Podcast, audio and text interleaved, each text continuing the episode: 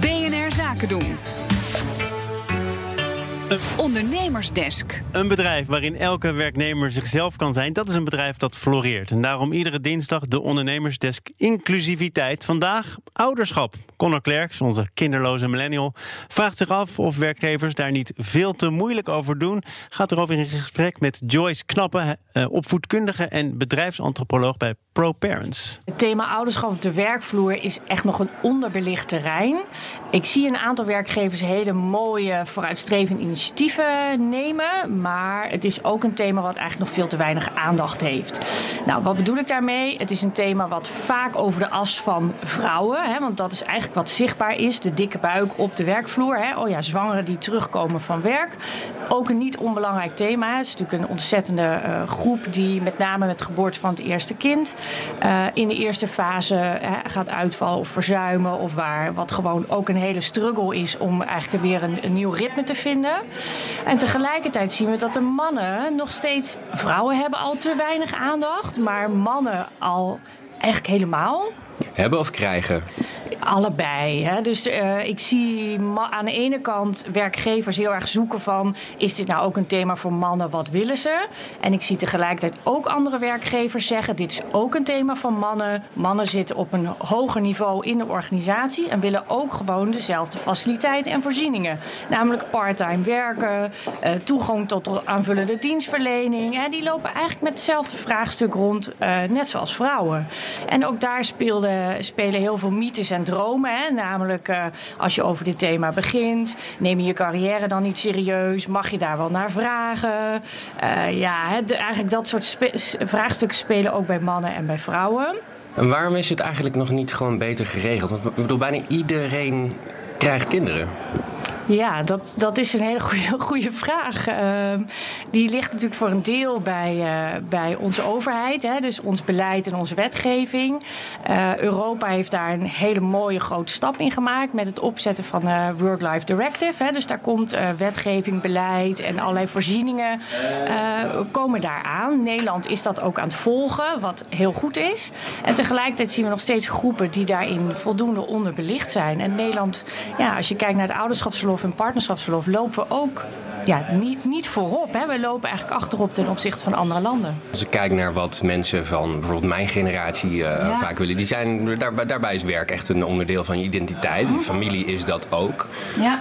Hebben daar een soort kunstmatige scheidslijn tussen geplaatst? Ja, dat is wel interessant en, en terecht wat je zegt. Hè. Dus je hebt het dan over millennials. Hè. Dat is eigenlijk de jongste groep die nu volop op de arbeidsmarkt bezig is. En die ook voor het eerst nu aan doorgroeien is in leidinggevende functies. Uh, we, er is rondom dit thema ook een, een generatiekanteling gaande. Dus we komen uit een wereld waarin werk en privé strikt gescheiden waren. Dus dat is terecht. Hè. Dat is ook de oude arbeidsethos. Je moet dingen opofferen. Maar het is toch raar als je zo over je kinderen praat? Exact, dat is, dat is raar. En de huidige generatie is eigenlijk ook... die dwingt de werkgever en eigenlijk de hele samenleving. Want die zegt gewoon... mijn geluk stel ik niet uit tot na werktijd. He, het werk is een onderdeel van mijn leven. En, uh, en ik verwacht gewoon dat we daarin de stappen die ik maak in mijn carrière, in mijn persoonlijke ontwikkeling en ook in mijn privéleven, ja, dat we daarin samen optrekken tussen werkgever en werknemer. Dus ja, die scheiding is, is een beetje kunstmatig, een beetje ouderwets en dat is niet helemaal meer passend. Wat zijn nou de concrete dingen die fout gaan? Ja, waar gaat het mis? Ik zie goede voorbeelden en wij zien ook wel wat, ja, echt wel een beetje de horrorscenario's, om maar even zo te zeggen. Um, ja, ook veel onwetendheid rondom dit thema. Dus vrouwen die zeggen, ja, ik heb harde ik moet in mijn zwangerschap, word gewaarschuwd door gynaecoloog, hè, ik moet echt meer rust nemen. Ja, en dan moet die, is, hangt het af van de, hoe die individuele vrouw het gesprek met haar leidinggevende kan hebben. En veel hangt nog af van of die leidinggevende zelf vader of zelf moeder is, of die zich een beetje kan inleven en invoelen. Hè, dus de goodwill, zeg maar. Uh, en wat eigenlijk ontbreekt is gewoon, ja, echt richtlijnontwikkeling en dat soort zaken. Ja, dus dan, dan zegt zo'n dame van ja, ik krijg dat toch niet voor elkaar. Ik krijg toch antwoorden als uh, ja, die baby vloept er heus niet zomaar uit. Hè? Nou, dat is, wordt natuurlijk wel een hele moeilijke weg om daar dan met je leidinggevende goed uit te komen. En dan komen we wel tot de kern eigenlijk, want er zit een hele krappe arbeidsmarkt. Exact. En mensen kijken ook om zich heen, zien dit ook bij collega's. Dus Ja. eigenlijk is het gewoon weer door je op deze manier op te stellen als baas, ben je eigenlijk in je eigen voet aan het schieten. Ja, dat is, dat is wel waar. En, uh, en wij zien gelukkig ook dat steeds meer werkgevers een groeiende intolerantie daarvoor hebben. Hè. Dus echt zeggen, we moeten de mens centraal, de menselijke maat moet terug in de, op de werkvloer. Maar tegelijkertijd zeg, kijken zij ook naar de overheid en de officiële kanalen. Hè. Dus ik had daar gisteren nog een gesprek over met een MKB-ondernemer. Die zegt, ja, heel veel hangt af van de goodwill en het invoelingsvermogen van leidinggevenden. Maar hoe groter je organisatie wordt, dan moet je gaan standaardiseren. En dan kijken we toch naar de overheid, hè, of het UWV, hè, dus de zwangerschapsmeldingen, waar hebben mensen recht op, hoe zit het? Hè? En dan heb je het alleen nog maar aan de praktische kant.